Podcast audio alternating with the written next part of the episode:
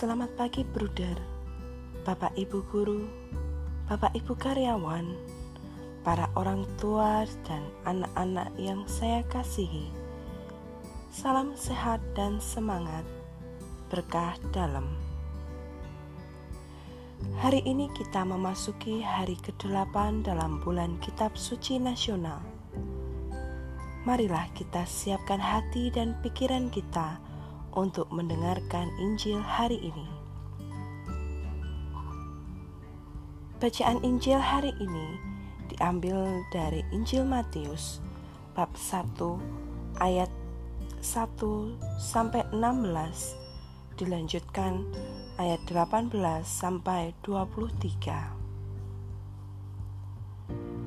Inilah silsilah Yesus Kristus anak Daud, anak Abraham. Abraham memperanakan Ishak. Ishak memperanakan Yakub Yakub memperanakan Yehuda dan saudara-saudaranya. Yehuda memperanakan Peres dan Serah dan Tamar. Peres memperanakan Hesron. Hesron memperanakan Ram. Ram memperanakan Aminadab. Aminadab memperanakan Nahason. Nahason memperanakan Salmon. Salmon memperanakan Boas dari Rahab. Boas memperanakan Obed dari Ruth. Obed memperanakan Isai. Isai memperanakan Raja Daud. Daud memperanakan Salomo dari istri Uria. Salomo memperanakan Rehabem. Rehabem memperanakan Abia.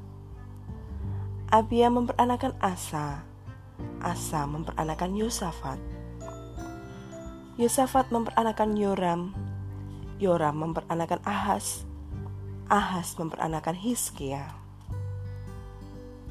Hiskia memperanakan Manasye, Manasye memperanakan Amon, Amon memperanakan Yosia.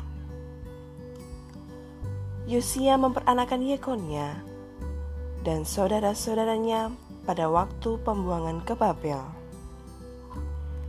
Sesudah pembuangan ke Babel, Yekonia memperanakan Seatil Seltil memperanakan Serubabel. Serubabel memperanakan Abihud.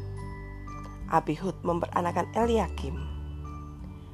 Eliakim memperanakan Asor. Asor memperanakan Sodak. Sodak memperanakan Akim. Akim memperanakan Eliud.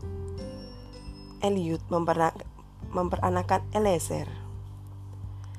Elezer memperanakan Matan. Matan memperanakan Yakub. Yakub memperanakan Yusuf suami Maria yang melahirkan Yesus yang disebut Kristus. Kelahiran Yesus adalah sebagai berikut. Pada waktu Maria, ibu Yesus, bertunangan dengan Yusuf, ternyata Maria mengandung dari Roh Kudus sebelum mereka hidup sebagai suami istri. Karena Yusuf suami Maria seorang yang tulus hati dan tidak mau mencemarkan nama istrinya di muka umum, ia bermaksud menceraikannya dengan diam-diam. Tetapi ketika Yusuf mempertimbangkan maksud itu, malaikat Tuhan nampak kepadanya dalam mimpi dan berkata, "Yusuf, anak Daud, janganlah engkau takut mengambil Maria sebagai istrimu, sebab anak yang di dalam kandungannya adalah dari Roh Kudus. Maria akan melahirkan anak laki-laki, dan engkau akan menamai dia Yesus, karena dialah yang akan menyelamatkan umatnya dari dosa mereka. Hal itu terjadi supaya genaplah firman Tuhan yang dinyatakan oleh Nabi. Sesungguhnya anak darah itu mengandung dan melahirkan seorang anak laki-laki, dan mereka akan menamai dia Immanuel, yang berarti Allah menyertai kita. Demikianlah Injil Tuhan. Terpujilah Kristus. Gereja Katolik sangat menghormati Maria karena keteladanan hidupnya yang setia dan mentaati Allah, yakni mengandung dan melahirkan Yesus Sang Mesias. Berbagai bentuk penghormatan diberikan kepada Maria, dan salah satunya adalah hari ini. Setiap tanggal 8 September ditetapkan sebagai hari pesta kelahiran Santa Perawan Maria. Kelahiran Maria adalah bagian rencana Allah untuk menyelamatkan manusia ketika manusia pertama yaitu Adam yang telah jatuh ke dalam dosa yang membuat manusia mati dan jatuh ke dalam alam maut karena melanggar perintah Allah. Allah sangat mengasihi manusia dan menggenapi janjinya menyelamatkan manusia dan kelahiran Maria adalah bagian dari rencana Allah mengutus Yesus Sang Mesias. Gereja Katolik memutuskan perlunya menetapkan hari kelahiran Maria dan dipilih tanggal 8 September. Tanggal ini untuk menghormati dan menghargai perjuangan Maria sebagai ibu Yesus. Umat Katolik sangat dekat dengan Maria sehingga memanggilnya Bunda Maria dan berdevosi kepada Bunda Maria. Kita bisa belajar dari Bunda Maria yang begitu sabar menemani Yesus yang saat itu dimusuhi banyak orang, terutama dari orang Farisi, ahli Taurat, dan pemuka agama Yahudi lainnya. Bagaimana menderitanya Bunda Maria menyaksikan Yesus disalib. Dan setelah Yesus wafat, bangkit naik ke surga.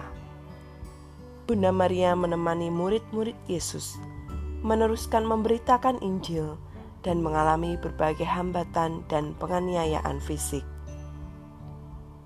Bunda Maria banyak menyaksikan segala bentuk mujizat dan mendengarkan pengajaran Yesus tentang kasih serta pewartaan kabar sukacita Injil. Iman kepercayaan Bunda Maria sungguh teruji dan membuahkan hasil sehingga Allah berkenan kepadanya. Kita hendaknya mencontoh keteladanan Bunda Maria di dalam memperjuangkan iman kepercayaan kita kepada Yesus dan menyelesaikan tugas perutusan hingga tuntas seperti Bunda Maria yang setia menjalankan tugas perutusannya sebagai ibu Yesus dan bersama murid-murid Yesus mewartakan Injil kerajaan surga. Amin. Marilah kita berdoa.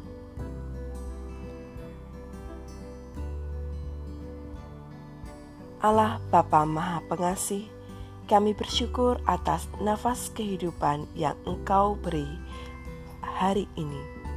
Atas istirahat malam tadi, kami pun boleh bangun dan menjalani aktivitas kami hari ini. Kami bersyukur pula hari ini bersama gereja kami memperingati pesta kelahiran Santa Perawan Maria. Penuhilah hamba-hambamu dengan anugerah surgawi. Tingkatkanlah kiranya kesejahteraan dunia berkat pesta kelahiran Santa Perawan Maria. Semoga kami dapat meneladan Bunda Maria di dalam memperjuangkan iman kepercayaan kami kepada Yesus dan menyelesaikan tugas perutusan kami hingga tuntas seperti Bunda Maria serta setia menjalankan tugas-tugas kami. Berilah kami kesehatan dan keselamatan agar dapat menjalani kehidupan kami dengan baik. Doa yang jauh dari sempurna ini kami panjatkan melalui perantaraan Yesus Kristus Putramu, Tuhan kami. Amin.